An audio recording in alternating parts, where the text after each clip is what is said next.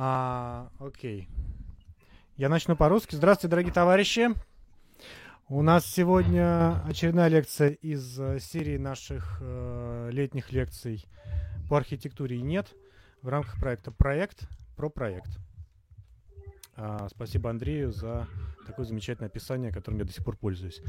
Сегодня у нас Бен Хейс э, и... Э, сейчас. У нас сегодня Бен Хейс и... и, и. Тео Геймс. Yes, Theo Games. If I'm, if I'm ready. Theo Games Petrofilos. Petrofilos. Ah. Ευχαριστώ. Σε rien.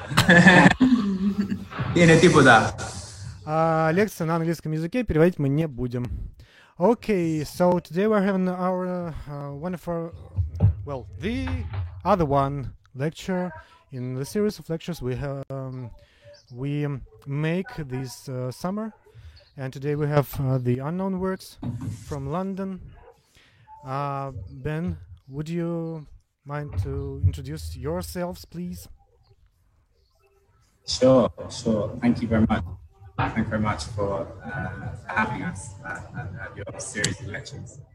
Um, we are Unknown Works. Uh, Theo and myself are directors. There's another director in Portugal um, we're mainly sited in London, but we also operate in Hong Kong uh, and have uh, quite in Berlin.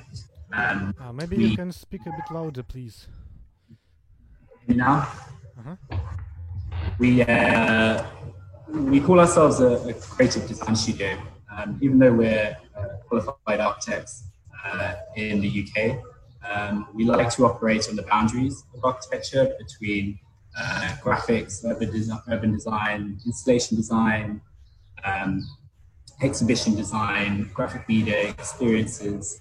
Um, so we're quite greedy in that way. We, we, we, open our eyes to a number of different projects that, that come to us. Um, we are uh, we're centered in London, and some of these projects across here um, really going to be the focus of uh, what we want to talk to you, about today. Um, they'll be centered around our projects, but around the theme of uh, densification of cities. Um, and this is a this is a, a, theme that we, we discuss in the studio between us uh, quite often, uh, and it, it always comes back, whether it's a, a, a, piece of urban design, whether it's a bit of retail, whether it's an exhibition.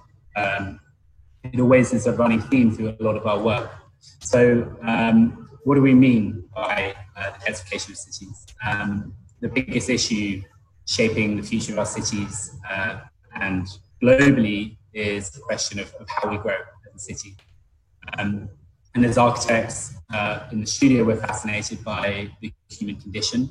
Um, so, what we're going to show you is a series of projects uh, over three or four different continents between London, Asia, and Africa um, that have completely different contexts, different sites, different cultures, um, different communities. Uh, and we, as a studio, have similar discussions throughout, even though the projects can be deemed completely different. And uh, what we've tried to ascertain as a, as a, studio is that we try and instill um, similar working processes in the way in which we engage with people, the way in which we might go about designing um, certain buildings, strategies, landscapes, installations, pieces of urban design or infrastructure in these spaces. Um, and it's a really interesting uh, time for us actually to give this lecture to um, consolidate our thoughts, um, group together some of our ideas, pull some of the projects together. And, and, and as always, when you're giving a talk or, or, you have to give a presentation, they uh, you, we find new um, similarities um, that complement each other, differences and contrasts. Um, so some of the places we've walked through is, uh, as we're flicking through now, Ulaanbaatar in Mongolia, um, refugee camps in, in Africa, um, uh, areas, uh, refugee settlements, dense urban conditions in Hong Kong, um, mega cities in China, uh, and at our home in London as well. So what we'd like to do is do a whistle-stop tour uh, six of these projects. Some of them uh, they're lo- located across the globe, uh, all completed in the last three years. Um, some of them uh, work in progress. Some of them uh, we're working on the next phase of them. Um, and hopefully it will give you an insight to what we do. And perhaps after we go through them, we can have a Q&A about some of the topics and themes explored. Um, so the, the first project we want to take you through today is a project called Space Gap, um, which we developed for um, the London uh, Design Festival um, in 2018.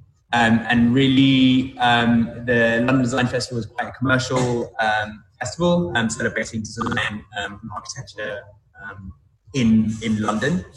and really, we wanted to to do something which was quite a different uh, projects that probably um, that they're, they're, used to sort of exploring, and we wanted to really tackle quite an important issue. Um, and, and that, that was about the, the housing crisis in London, um, and it's something which is present um, in, in a lot of cities around the world as they become increasingly um, populated, as space um, becomes at such a, a premium, and people find themselves on top of each other and it really lays bare some of the issues that um, um, exist in society, and it's and that, that's all to do with who has space and who doesn't. And so what we started to do was to investigate um, everything um, to do with this crisis um, of um, space allocation in the city. so that's from overcrowded housing to people who are living on the streets, and they're all present alongside uh, sort of empty mansions and, um, and homes which are just completely disused, which are um, vast and huge, and they, they sort of lay in ruins in big parts of the city at the same time where people don't have any space to call their own. And so what we really wanted to do was to start mapping those those um, situations and start um, gathering these stories and these real life stories in the city and so what we what we did is we brought them together into one diagram. And we were keen that the issue that we were exploring, which is so broad, um, could actually form the heart of the of, of, of the intervention that we were we were um, taking to the London Design Festival. Um, and we laid, laid, them together in a, in, a, in a diagram of space allocation in the city. So um, over here on the left, we have uh, we have an empty home uh, which is um, drawn to, to, to, scale alongside the, the rest of these other stories. Um, and that's demarcated by this big empty block over here. And then each one of these, um, these shapes within the other, other part of the diagram uh, represent the size of uh, the average human form um, placed against that area. And so we have this empty mansion, uh, we have a small studio apartment, we have the, the sort of development homes, which we've worked together with, with other commercial practices before in our previous careers, um, moving towards overcrowded homes over here. And what we wanted to do was to lay these spaces together. Um, I think just on, on that, the, the, the, reason we call it Space Gap was, a, was actually a take on a, um, financial index and, and, a commentary which we, we call in London the wealth gap, which is which is again uh, the differences between those those who have uh, the richest, the top, top, zero percent of society, and those that um, are at the bottom. And through that index, which is normally done by income, we wanted to translate that into square meterage of habitable living, living space. So that was really the structure of it. And then following that, uh, we took a, we started with that graphic, and then we moved into something which was much more of a three-dimensional volume, um, a volumetric um, presentation of what these spatial differences are. Um, and all coming, all, it's all coming from raw data. We haven't really the sizing of these spaces. Is only the only thing we have is a scale shift. And from that, we then certainly moved on to making. It was a very quick project. So uh, we started casting. So all of the uh, the ground footings for the site were based on a scale, half scale of the human body. So the pavilion itself is a scale down, but it's relative to the human body. And that was really important for us because as architects, um, we work, you know, with developers and big commercial that sometimes the scale of the human is, is forgotten. Uh, and for this, it was really important that the, that the human scale was uh, the footing of how you would experience it. Um, we were very much into fabrication and, and casting and making a digital fabrication that we'll show in later projects. So this was uh, the, the, formation of the cast that we did, uh, which were pigmented white concrete. And what, what's quite interesting with this, just as just going on from what Ben was just saying, is that uh, we were really keen to highlight the, the impact or the or to focus some of the attention onto uh, the human rather than the space. So obviously, when, we, when we're working in commercial in the commercial world, it can obviously become forgotten. But actually, where we spent a lot of our energy and we put a lot of effort into is actually the crafting of these half scale human forms. And as you can see, they sort of there was some very intricate um, concrete work which we which we which really enjoyed uh, making. Uh, and then it was just the sheer mass of them. So each one of these blocks uh, was half scale of a human form, but weighed the same weight as a human form. So almost broke our backs doing. We made around 50, 50 of them uh, to form the base of the From that, we then, uh, it was a very quick, it was a three day assembly, um, which we've become quite used to, very quick. It was a, it was a, a pavilion for the London Design Festival, which is a quite big, uh, one of the largest design festivals that happens all in the city. Um, so there was fabrication working with local contractors, but also getting our hands dirty and, and fabricating some of this ourselves.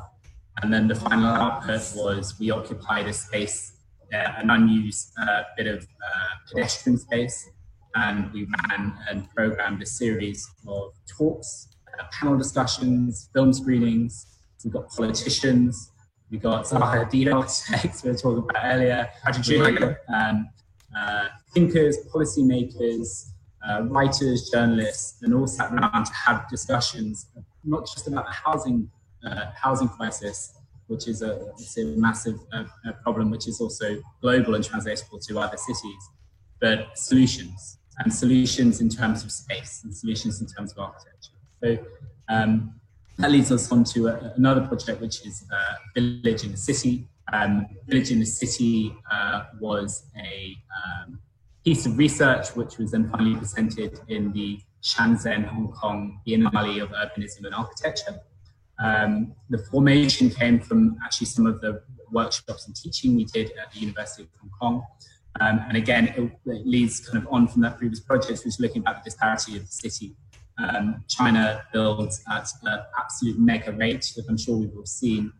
Um, but there are people that fall between the cracks not just people, but there's architecture that falls between the cracks. There are villages that, that fall, that get infilled or they get uh, blockaded by towers. So that was the kind of primary focus. How do we take some of that research in London and how do we translate that into an understanding of cities in, in China? Um, so we specifically were looking at the, the what they call the urban village in China. Um, and if you haven't come by them, they're, they're fascinating um, cultural um, hot pots of all sorts of things going on in terms of uh, streetscapes. They're vibrant, working. It's, it's a kind of a true meaning of a city. Every street is occupied, every part of the, part of the city is used.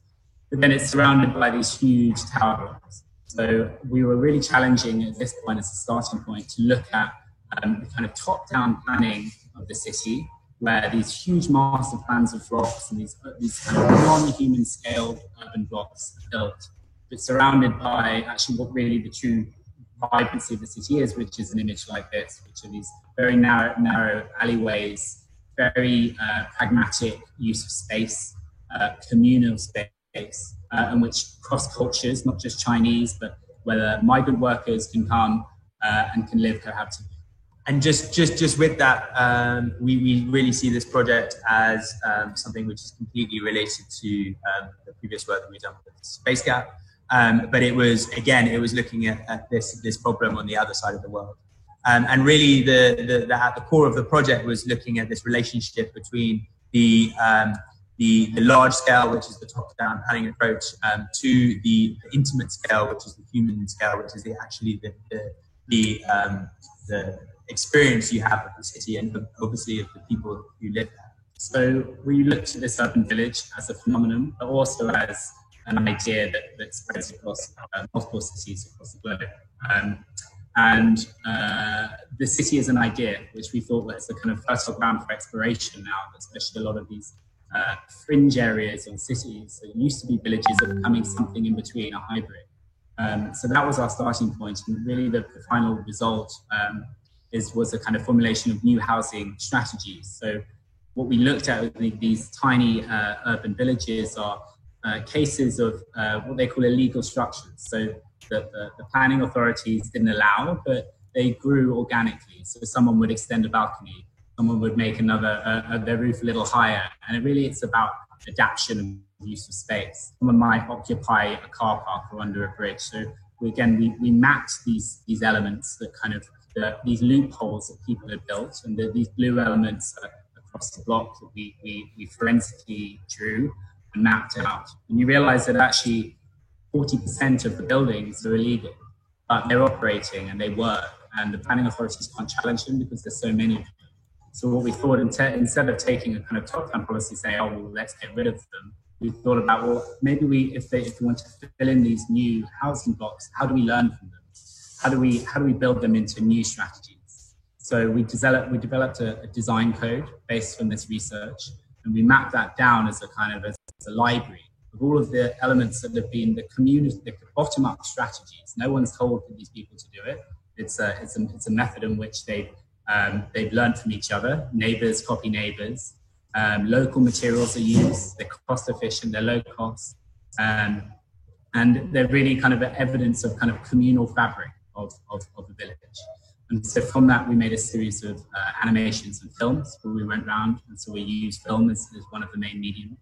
Um, and then we ex- exhibited these um, uh, very beautiful cast models. And each, of, each one of them was a proposal, as a housing proposal, so a new form of design code. Um, and uh, it's by saying it's very strict in China of what you can build and what you can't build, even though there's all of these illegal structures. So it was a really, for us, it was a statement that actually the, the, the policy should um, should be changed and, and, lo- and locality should be listened to. And then, of course, uh, we needed to do some more casting. So we, we were really keen that this, uh, this strategy which we developed and this investigation uh, became something, um, something different. And it could actually end up being part of the city itself. Um, and so then we went through a process of uh, casting uh, and we, we built um, a number of these blocks, um, which later formed um, uh, part of an, uh, an external um, installation in the Shenzhen, Hong Kong Shenzhen uh, Biennale. And what's really interesting to see is that how people can, the way that people can can interact with these these objects, with these investigations, almost a little bit abstracted from uh, from the physicality of people living in, in Shenzhen, um, and, and, certainly abstracted from these rules and this bureaucracy that, that sort of generated them. Um, but if you if you go to Shenzhen now, it's it's still there as well. So the idea is essentially it's an urban model, but it, which is also uh, an urban scale model, which is also public space. Um, so again, it's about engagement. Um, which then moves us on to uh, the next project we want to look at. Again, lots of similarities. This one is was located in Hong Kong. Uh, it's an ongoing piece of research that we've developed. Um, we really wanted to move um, the conversation from housing to public space. So the idea with this uh, with this uh, research was looking at uh, unused space, look at how public space, and Hong Kong is one of the densest, most densely populated cities in the world. So when we're talking about densification of cities, Hong Kong is a good place to look. And it's really, it's also a good, it's a good place to understand how public space is used. And they're incredibly um, resourceful with space in their houses, but also in public, and also in, in, in, public space. So we kind of, we looked around and we eventually found there was actually, was, even though space is a high commodity there, there was actually lots of tiny strands, little slivers of space, which are in between uh, in between towers and tiny alleyways, under underpasses, on rooftops. So as a starting point, we'll, we thought, well, well if you if you to add all of these together and map them together, we're actually talking about quite a lot of land which could be occupied specifically for, for, for the public. So the, the, another another phenomenon, which is also a kind of a global phenomenon within a lot of metropolitan cities, is the idea of publicly owned private, private privately owned public spaces which what might seemingly be a public space is actually privately owned, whereas these spaces are truly public. And I think that's also really interesting when you look at um, the generation of the city and the way it forms. Um, uh, I mean, we're investigating in so many different places, which are going increasingly developed and changed, and it's it's being used as a tool for, for, for changing the city itself. Um, but also, what we were really keen to explore were the were the, the places that were free and the places which didn't have to be commercialized. Um, and we're interested in the cultural use of underused space, if you want. And this is what this project was focused around. And so that, that process of mapping um, went from, again, went from the macro to the incredibly micro. We went down to the microscopic scale. And so we went through a process of um, LiDAR scanning um, and using a process called photogrammetry, um, which creates these 3D models, which enabled us to actually look at more detail um, in these in these space in these in these underused spaces. And and and, and we'll go on to a project which probably does that in a little bit more later. But it's also it's also something which is about almost obsessing about these forgotten spaces in the city, obsessing about these touch points and, and almost applying something, a different meaning to them, which, we find quite interesting.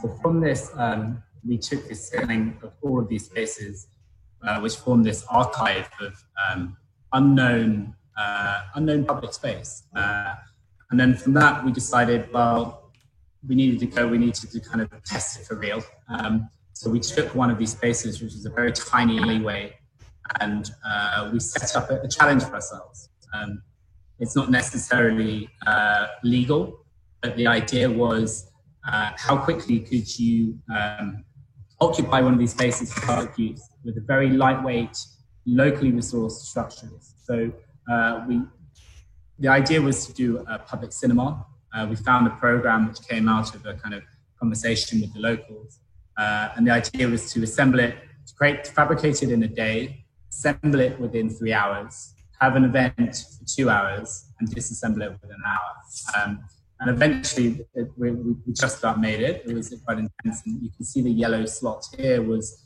so it's a very long, thin, temporary structure in which we had a generator and we had a projector and invited locals to use the space. And to just to, as, a, as a question to rethink what you know this this is an alleyway under a staircase but when transformed actually you can capture the imagination. So it became a kind of an immersive environment uh, we used local fabric from the local textile markets and followed the, the, the stair line. So the, the building is in is in this very long slither and to watch you to watch the film you have to kind of pull well not call in you have to walk in from the base and then it opens up as you go inside um, so it's kind of a, this short uh, rough around the edges project for us, but incredibly exciting um, that you can activate a space within a day, um, and also the level of communal engagement. Um, so from that project, um, we have uh, another project we're moving on, which is um, called Scots. And Scots is uh, a very weird and wonderful project. Uh, the processes were similar, but it kind of came came from came from nowhere really. Um, started when we were contacted by um, a friend of a friend who's a client who told us this uh, amazing story.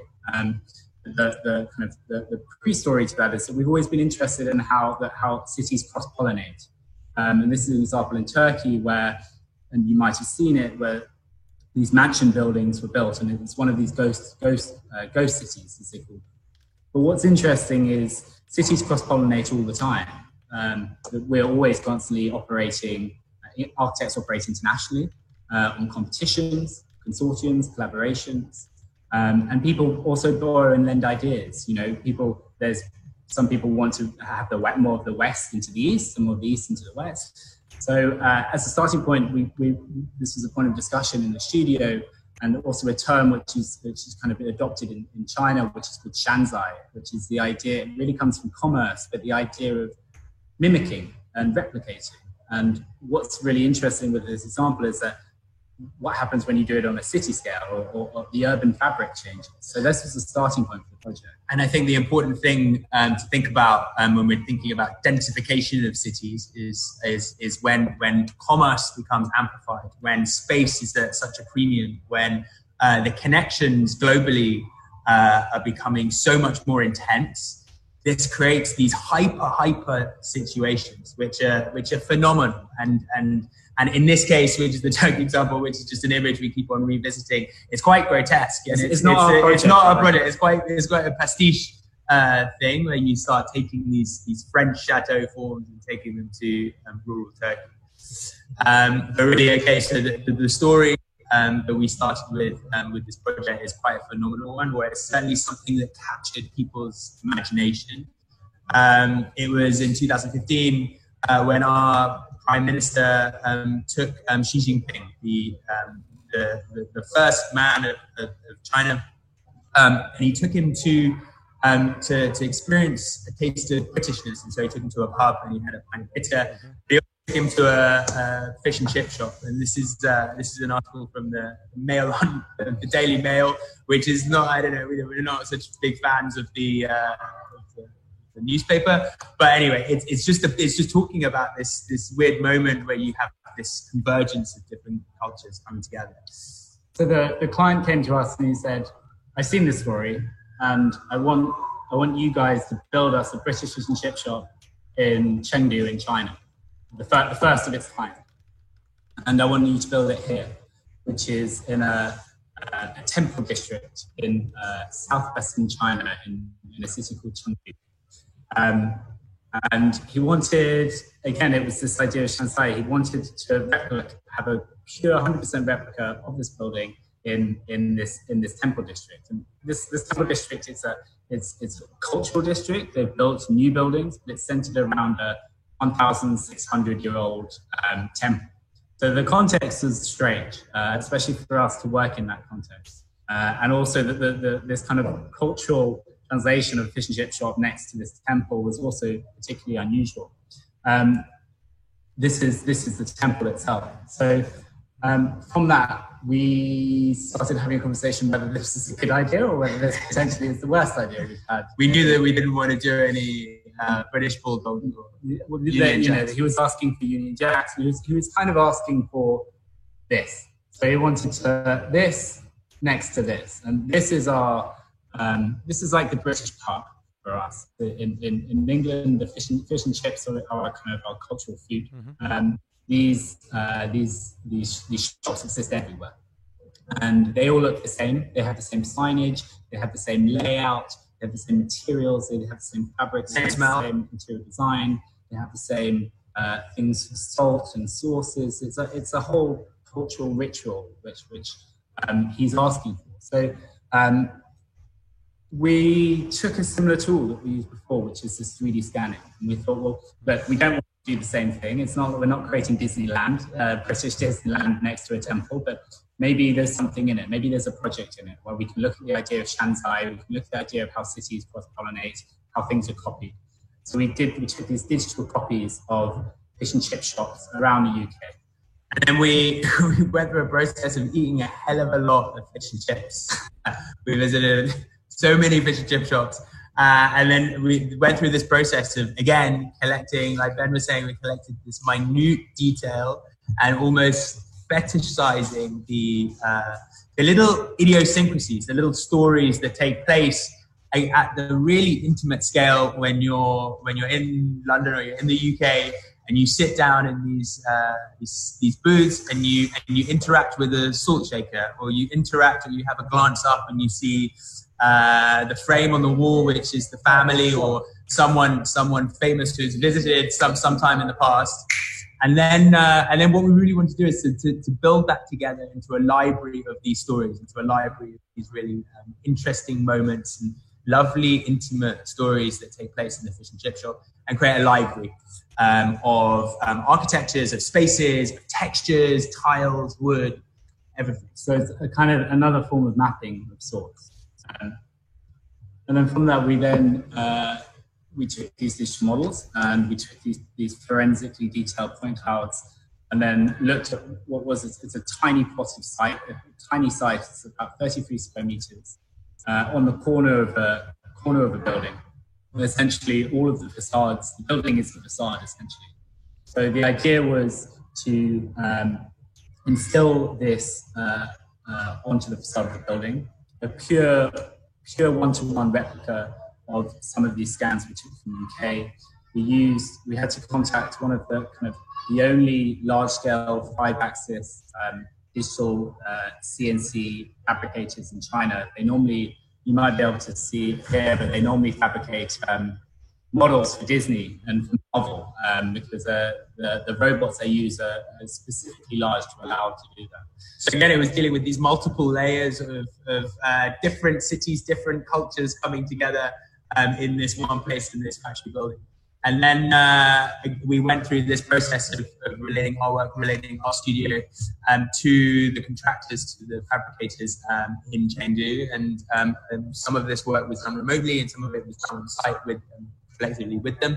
But we created this this this, this Swiss Army knife of a of a fish and chip store, which is also an art space and cultural space um, in in Taikoo Li, this art market and commercial. So I kind of wanted to see it as a, as a kind of globalized architecture, or architecture as a kind of cultural outpost for the city, which is just more asking questions than, than, than solving them, um, and, and, creating a bit of cultural communication across city. Um, so familiar, um, familiar to a Brit that might visit, but also familiar to someone in China, in China where the interiors, you know, are set up for some of their kind of fast food um, and the formation was, was, was these kind of series of these kind of beautifully, very, you know, almost two millimeters perfect uh, panels cast out of GRP, um, about three and a half meters by, by two meter wide. Um, so it's a bit of theatre that, um, that also operates, as Theo said, also as a kind of exhibition space. They've had passion events there.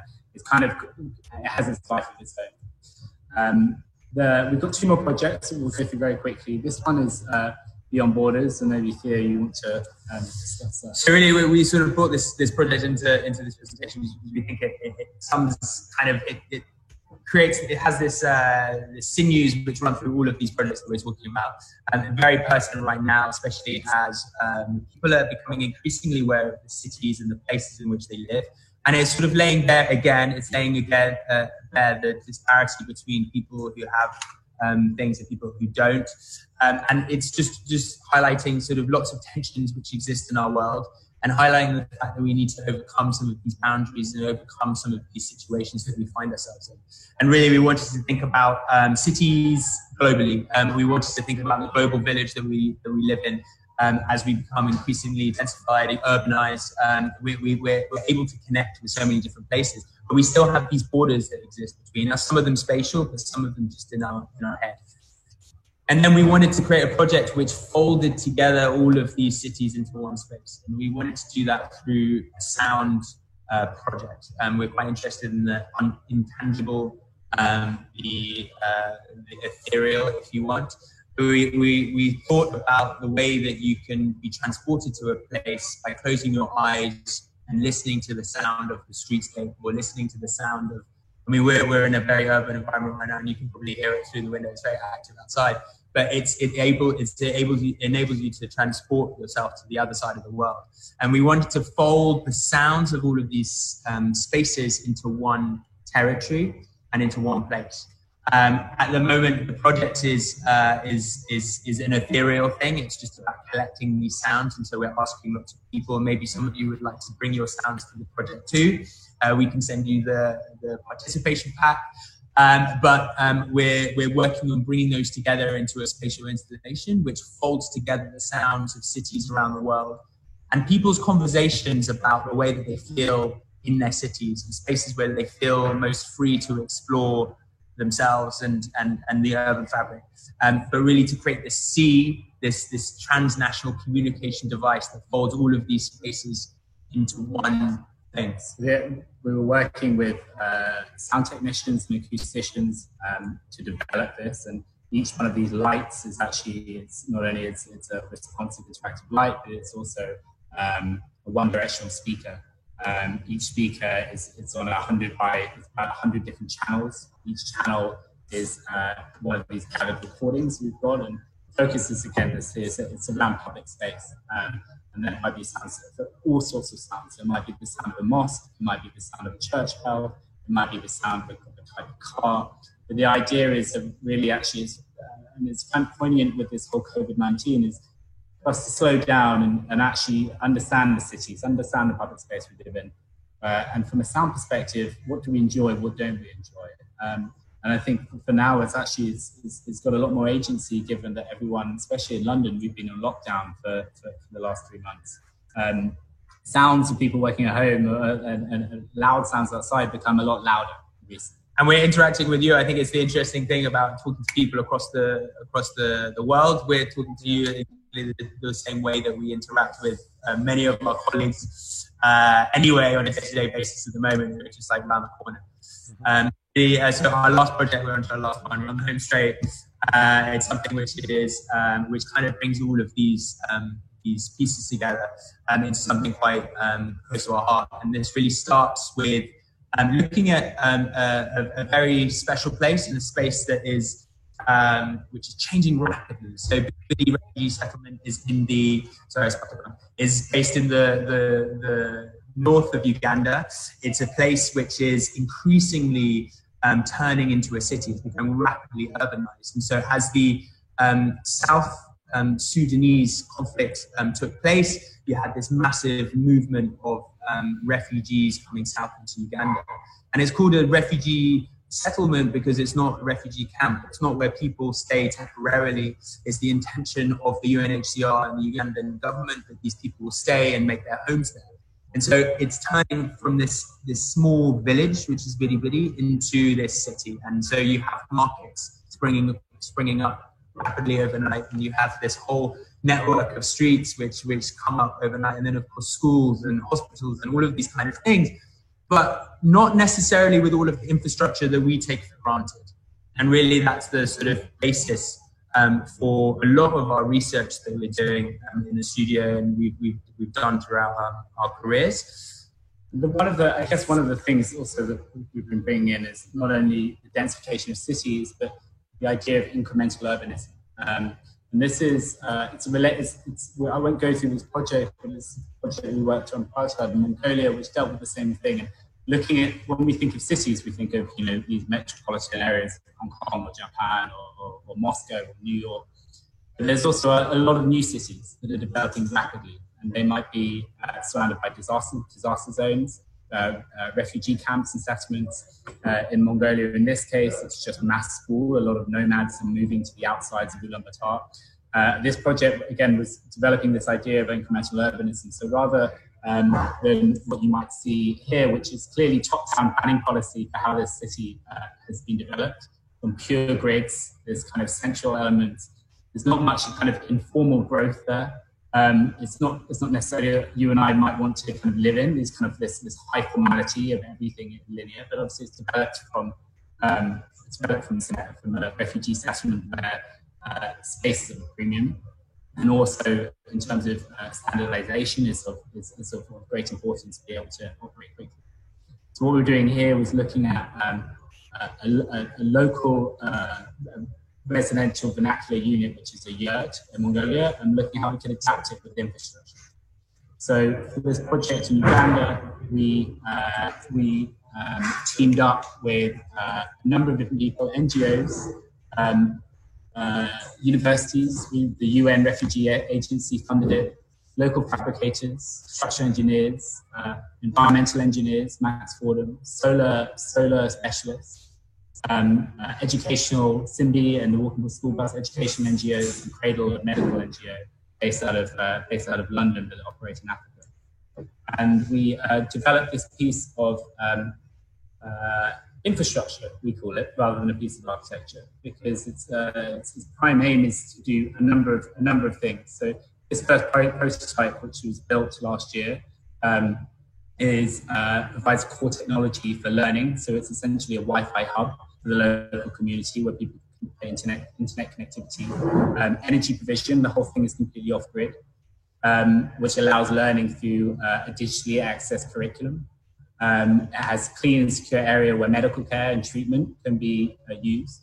Um, fully accessible phone charging, which is kind of critical in these areas because uh, you know there's no infrastructure in terms of elect- elect- electricity provision. Um, learning medical equipment can be stored there charged and dispensed.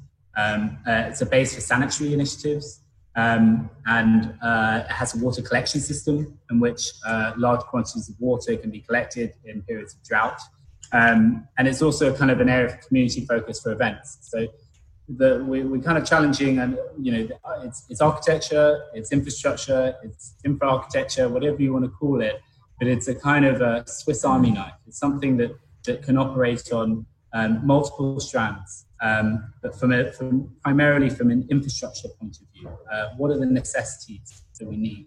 and how do we provide that on an off-grid deployable unit.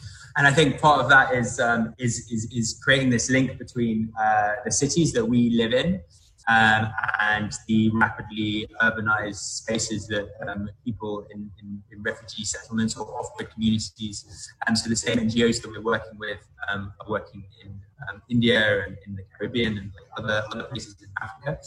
Um, but but but thinking about the things that we take for granted.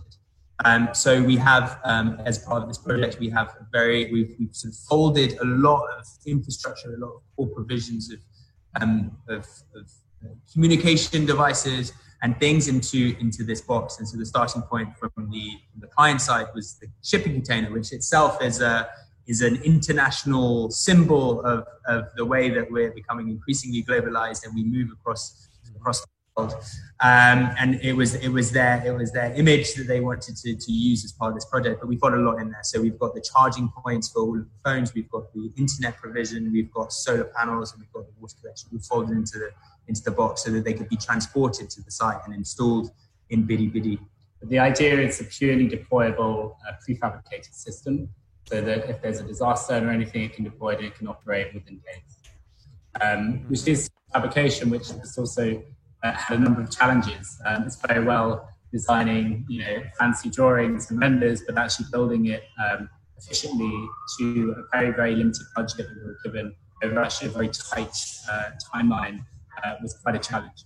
One of the interesting things is uh, the images that we showed you before of uh, Bidi Bidi uh, refugee settlement um, before. Uh, were it, it's it's a place which is a refugee settlement. It's not a camp, and there's it's there's not really any boundaries to it, which are physical things, um, where um, people are free to move around and explore the explore the country for themselves.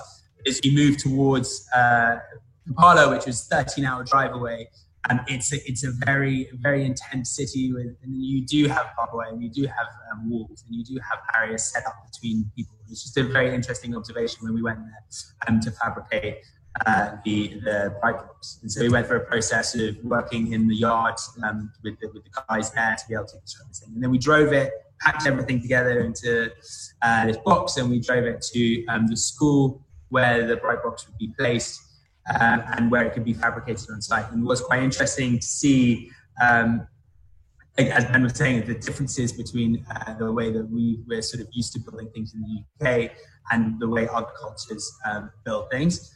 Uh, and then obviously, so there was this had to have this connection between the people who are building the foundation stone and the, the stuff underneath and the concrete, and then also the people who are bringing the thing to, to site. But what was really lovely to see was the way that people were using it um, in the end in the way that people inhabited the structure and made it their own.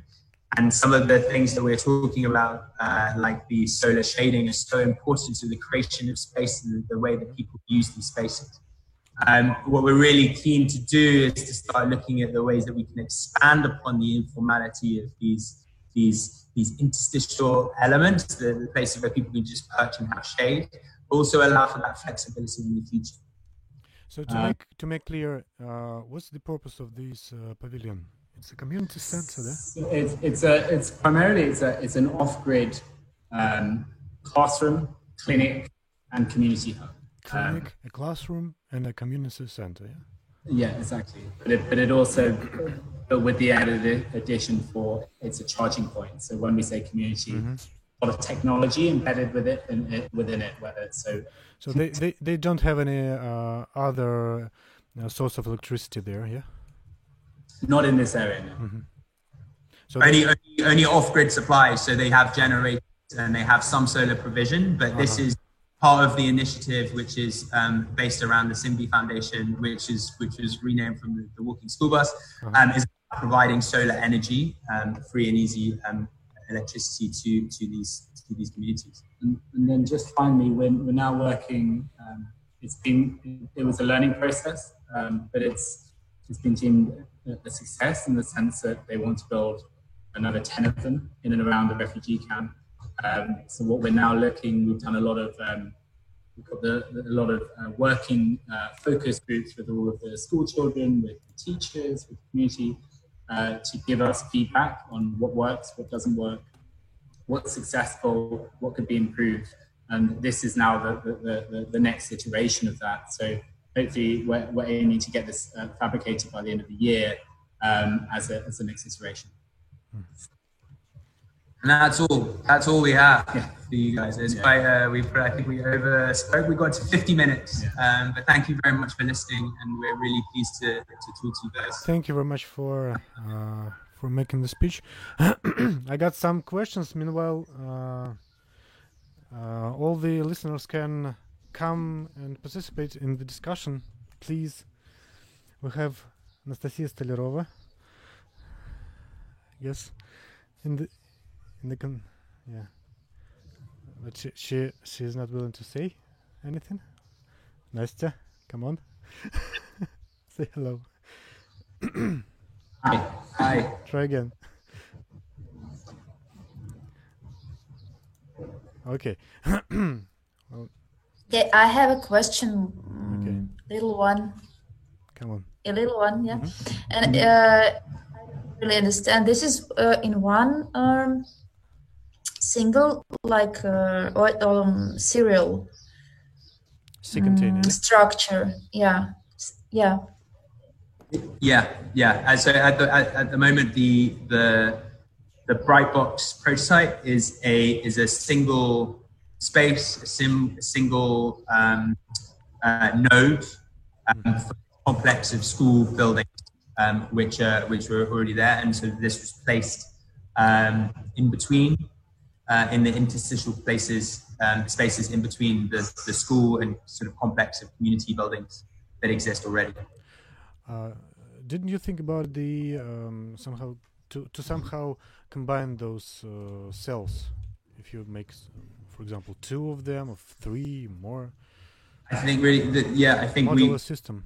Yeah based on based on that discussion of incremental urbanism and the way that things grow certainly our thoughts on the next part of the process and the, the next developments of, of the way that we're thinking about the design we're really keen to pare back the elements that need to be built off-site and that need to be built off uh, in a factory um, in the city um, to, to what to essentially the, the, the foundation for a community building. So our, our thoughts on the next stage of the building is something that create that you can plant a seed that can grow um, a, a, community space around it. so essentially, kind of a, like a half house.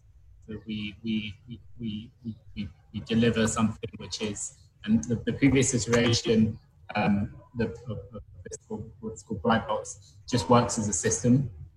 It could be connected. I mean, it connects in, in terms of technology and electricity, it connects to all the surrounding buildings.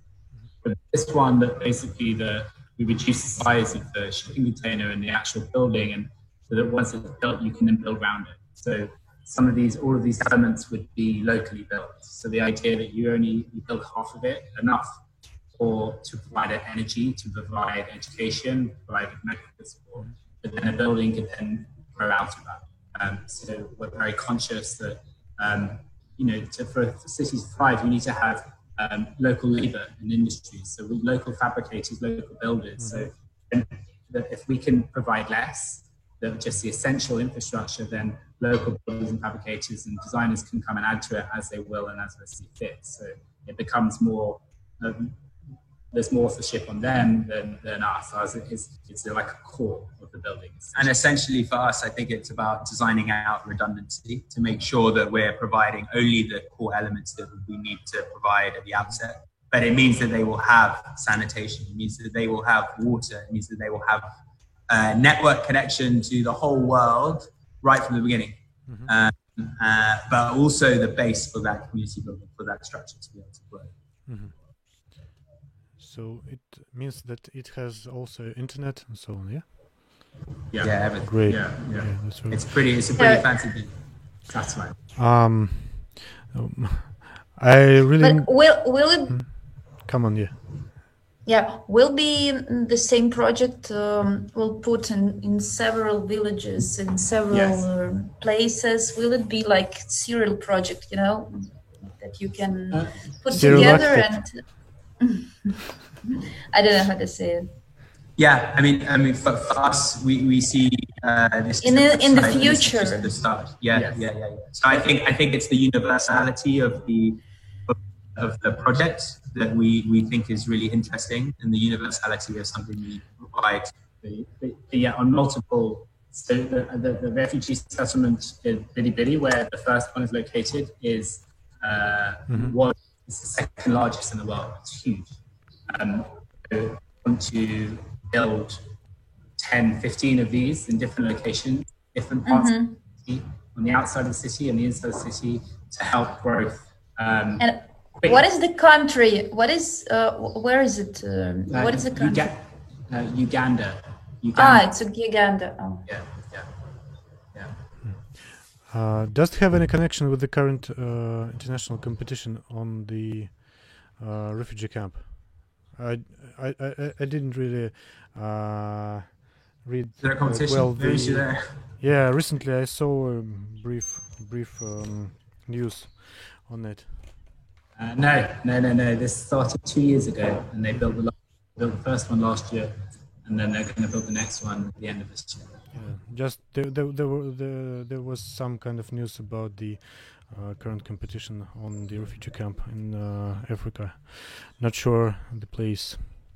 Uh, I really enjoyed the project about the borders. Really, uh, like Lens, imagine something like that. Uh, really cool. Uh, I'm going to somehow replicate it in maybe any other places, involve more countries. Oh, yeah, please, please, please join in the project. We'll send you. Uh, we'll send you. Uh, I think you're probably on it. I think there's probably Moscow on there. You should come, and we'd love. We'd love for you to take part in, in the project. That would be very, very good. I, I very like uh, the project of the cafe here. In, it, it was in China, no?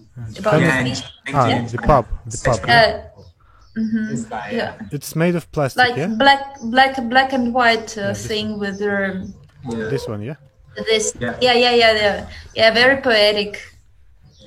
And then simple and nice. I like this. Something like comic book like pub. yeah, yeah, similar, similar.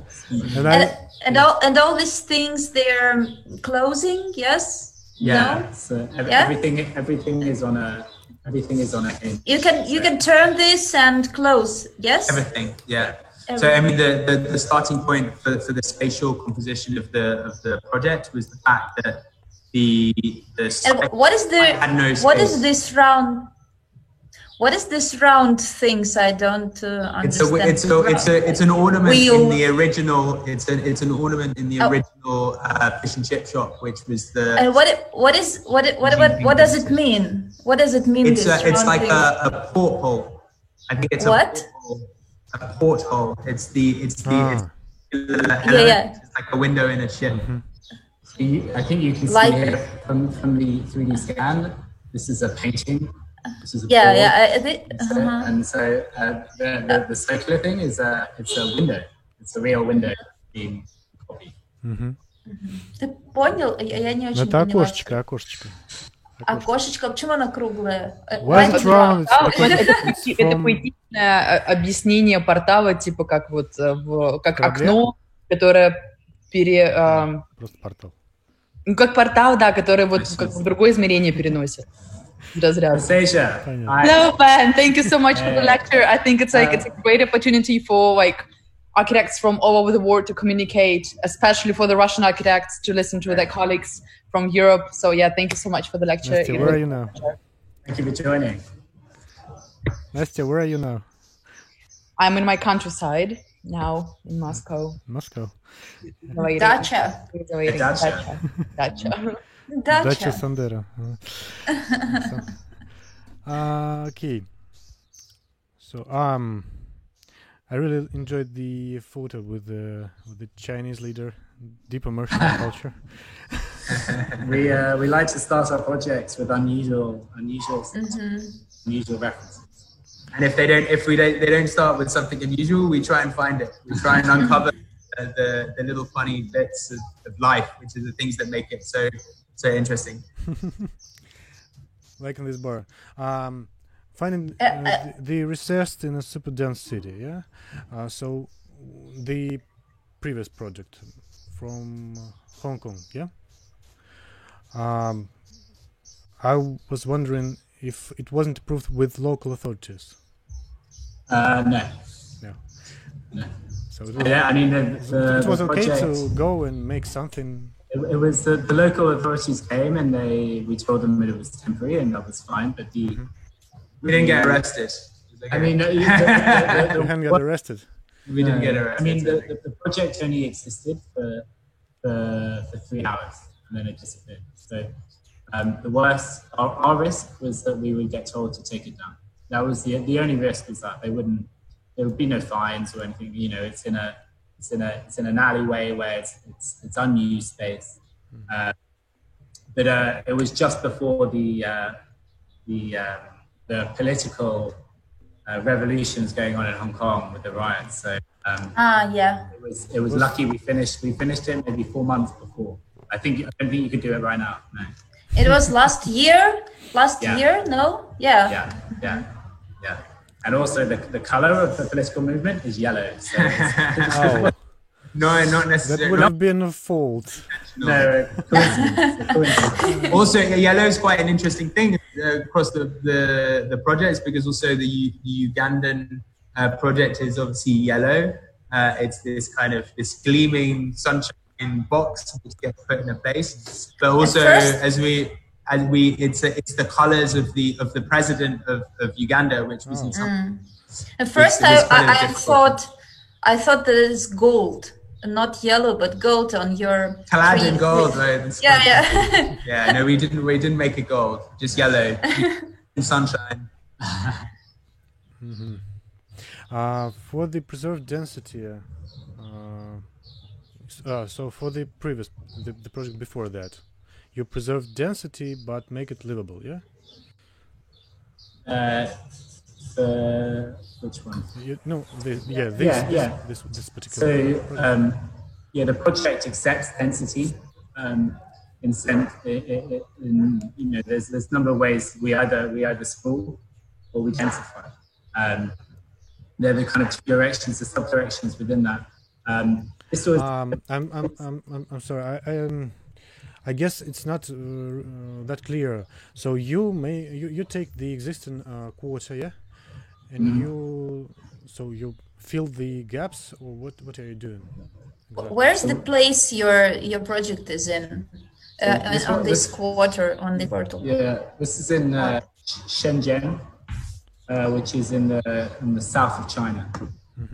Um, Right next to right next to Hong Kong. it's uh, it's here, so there's, it's in here.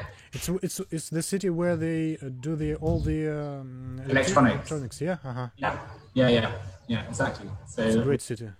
it's where iPhones and things were were, were and um, um, no, yeah, no, our project was so, so you see some of these um, blue elements, and you see some of the from closer inspection. There's a lot of uh, there's a lot of illegal uh, additions. Oh, People that live in them, they they adapt their house.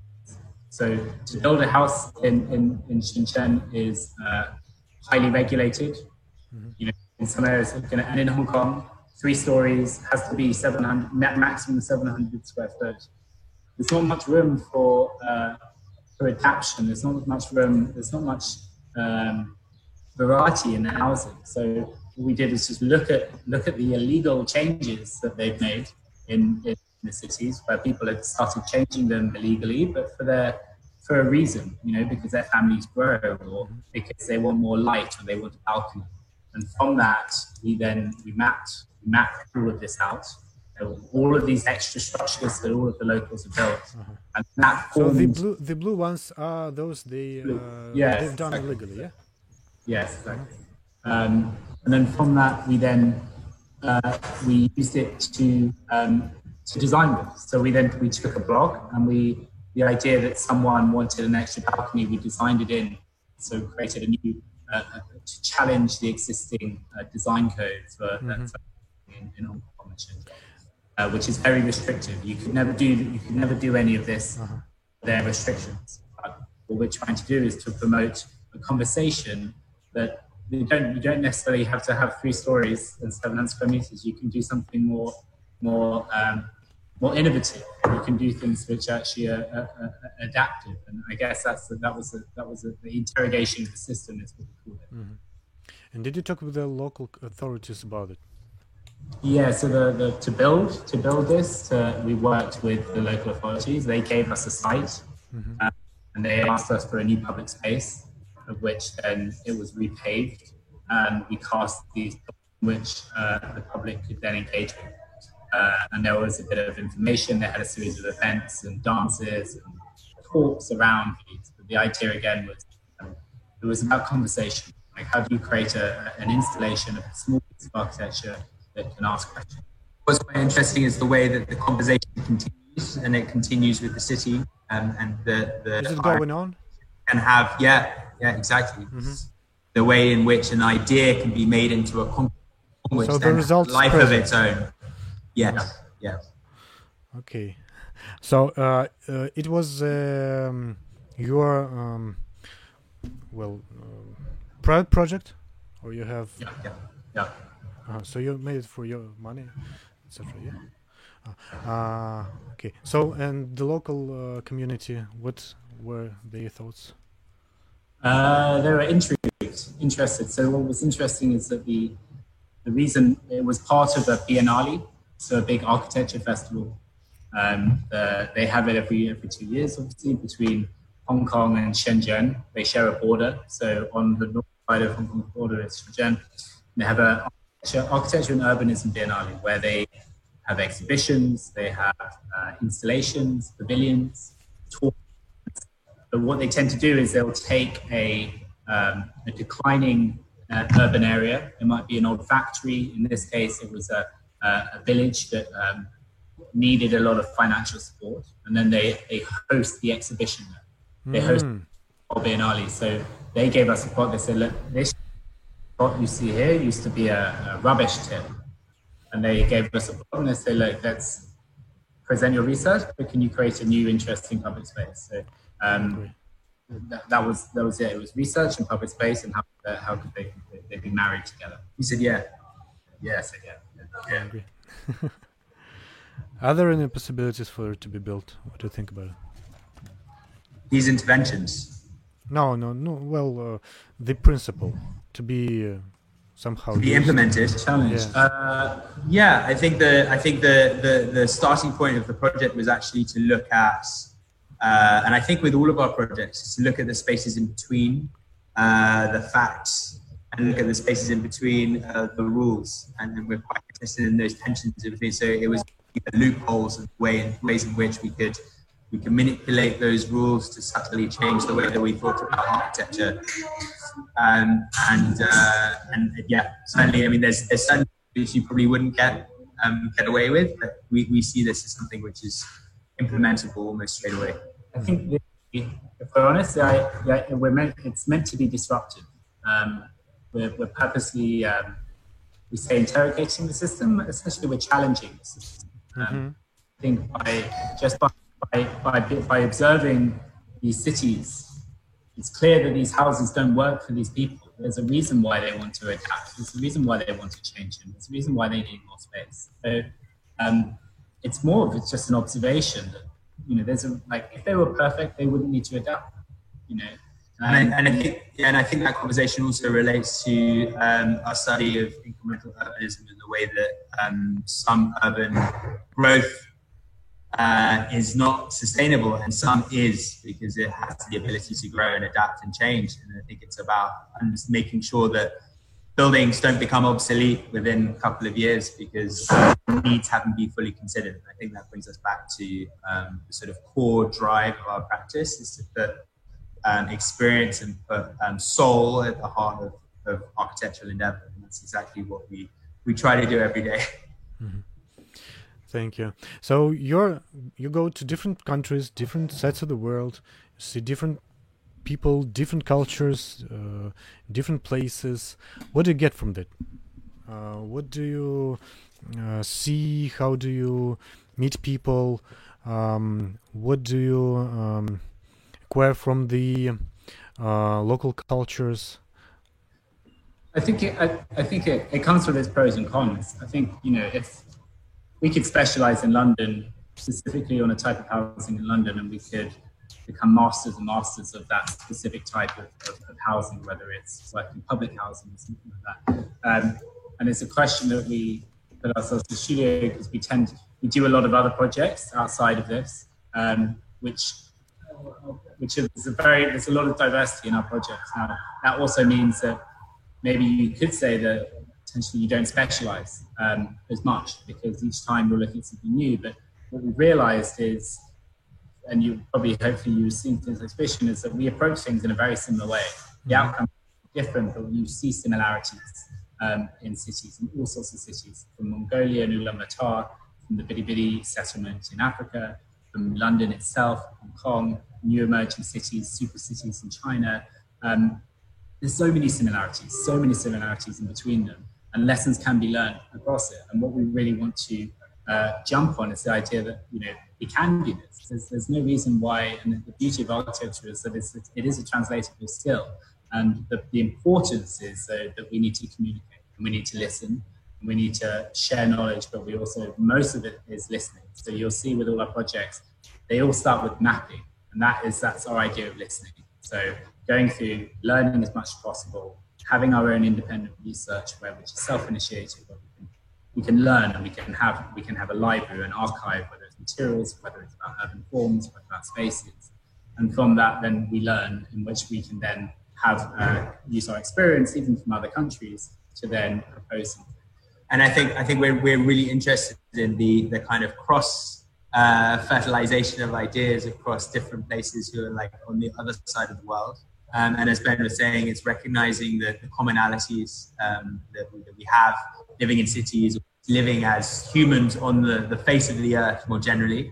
But also, I think, as um, for us, certainly as architects, we are very conscious that um, uh, the depth of our knowledge uh, or the depth of our thought can only go so far, and that there, there, there is so much um, that we don't know about places. And it's about uh, recognizing the differences um, and recognizing the places in which uh, you can't implement something which is you don't know best. And I think it's like part of our part of our um, process. we hope is about also about having some humility and sort of understanding that we don't have the answers to everything. And we build that. We try to build that into our architecture. So where there's something that we know, which is the infrastructure, which is the the concrete elements, which is which is something which is quite set, quite global. Um, we we want to allow for change and flexibility around it, and it's that it's that dialogue between concrete elements and universal elements and flexible, intangible, ethereal parts which go on around it. Mm-hmm. We like change, we like surprise and intrigue, and also for specificity at the same time. And I think on, on the other side, you, you either just there's risk taking involved in that, and I don't think we always get it right. Um, but you you know, I, I, we, we like taking risks, and if someone asks to do something, we will normally, it's interesting, we'll say yes, um, and we'll take those risks. If it doesn't quite work, it doesn't quite work, but at least we tried. Um, and that the lesson learned throughout, and then that final, the final Bright Box project that uh, luckily we're building more. We learned there was there's, there's there's only so much you can know if you haven't if you don't if you don't live in that culture and you don't you don't understand that context from a first person perspective.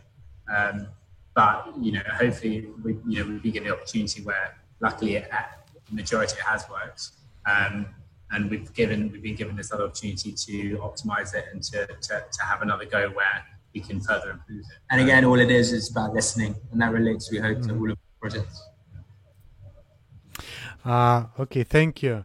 Uh, one more question I want uh, to ask you is about the UCL, uh, the Bartlett uh, where you, you uh, teach, what's your main um, approach to teaching? Uh, mm. Well, let's try to put it in one word, two, three. Maybe. Well, you, you, got, you, got, you got I, I, I, have uh, I've uh, seen the, the projects in your um, Instagram account for, of your studio. So uh, those are uh, uh, I, I, mean maybe you've got one of, one of my students is here you know maybe maybe you should ask. Yeah, I, would like to, to hear from you. How so, long um, it's all how long are you uh, teaching? how, how, I've been I've been teaching um, we both teach. I've been teaching at the Bartlett for uh, two and a half years, and I taught in Hong Kong for three years before that. So about five and a half years. Uh, Theo teaches at the London School of Architecture, um, which is a, a postgraduate course um, in, in the centre of London, actually just around the corner. Um, but he also we also uh, critique and we do workshops uh, between different schools. Um, there's a lot of similarities in what we teach. I don't know, maybe Anastasia would, would disagree. The, the, the, I, I, guess the um, the feature I um, discovered is uh, it has some kind of structure. All the projects, uh, some complex structure. Yeah, yeah. There's. Is it the main approach to find the, the, the, the, main approach is uh, every year is a different theme, um, which uh, the similarities between them. So last year uh, we looked at Hong Kong and Shenzhen, and almost all the students were looking there. So obviously the similarities we were also doing work here. So, um, but the main and this year we've been looking at Scandinavia. Um, but the, the main focus is looking between architecture and landscape. Um, uh, but also looking at the idea of uh, the fringes between rural and urban, um, which is, I guess, the similarities here. But I think the I think the the, the process of um, teaching and uh, being in a studio is something that we think is completely symbiotic, um, and it's the the uh, our role as an architect, um, we think, is to try and find meaning in the in, in animate objects, to find meaning in, in concrete things, um, and and that's kind of what we what we what we do separately and also together. Um, the way that we teach is we try to we try to enable both in the, the people that work in our studio and also the people that work uh, as students uh, is to, to, we're always asking why why is this important to, to why should this come into existence? Why is this an important story? Why is this what is the thread that runs through this this wall? And it's like everything can have meaning i suppose that's what we're trying to we're, try, we're trying to uncover. Um, and also in terms of the way that that relates to experience and creating something more than just the sum of its parts creating something out of a, a brick can have so much meaning. And I think that's that's exactly what the, the process that we go through as a studio through every single project. Mm-hmm. Yeah, thank you. Uh, so, anyone have any questions? Can I ask a quick question about the Hong Kong, uh, not the Hong Kong, the Shenzhen uh, project? Was it? I've just I probably missed it. Um, was it intended to make uh, to make it useful or it's just like a poetic art so was it intended to make it to, to be to make it be used as a bench or as like something yeah uh, so it was um yeah it was it was a piece of uh, public space essentially um so there these giant concrete kind of casts kind of exist now and i guess you can see here it's yeah mm-hmm. Yeah i mean it's a bit of uh, urban infrastructure um i guess how we see it um so it's also used as a didactic tool um, to understand. Um, and it might be a bit, it's probably, some people it might be abstract, but there's a, there's a kind of, where you can't see there's signage here, which is describing what it is um, in kind of very simple terms and diagrams so that people can understand it, can try and engage with it beyond just a, a piece of, of, of, of an infrastructure. It's a, it's a bench or a scene. It's something which actually is representative of the village you live in. And I suppose that's the same. That's the same narrative that runs through the Space Gap project, for instance, which is looking at um, making a diagram a physical thing uh, and allowing people to experience a diagram and experience uh, a story in a completely different way. And it's the same thread that runs through both. Mm-hmm. Yep. Thank you. I guess it's an architect architect's dream came true to make a real size uh, model in public space, something like that. I guess. Thank you. Well, thank you guys. Thank you for coming. Thank you so much for having us. It was it was very very interesting. I guess everyone enjoyed it. Which was cool. Nice to thank you for coming.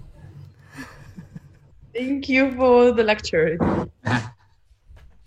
Thank you very much. It's, it's, uh, it will be it will be very interesting to listen more um,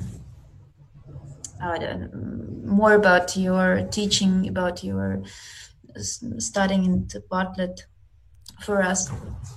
Yeah, I guess it's it will be so. So, so, so. Thank you for coming. Thank you. Thank you for making lecture. We're having a next lecture. The next lecture next Monday. Uh, see you guys next time. Thank you. Brilliant. Bye bye. Thank you guys. Bye. Bye. Yeah. Bye bye.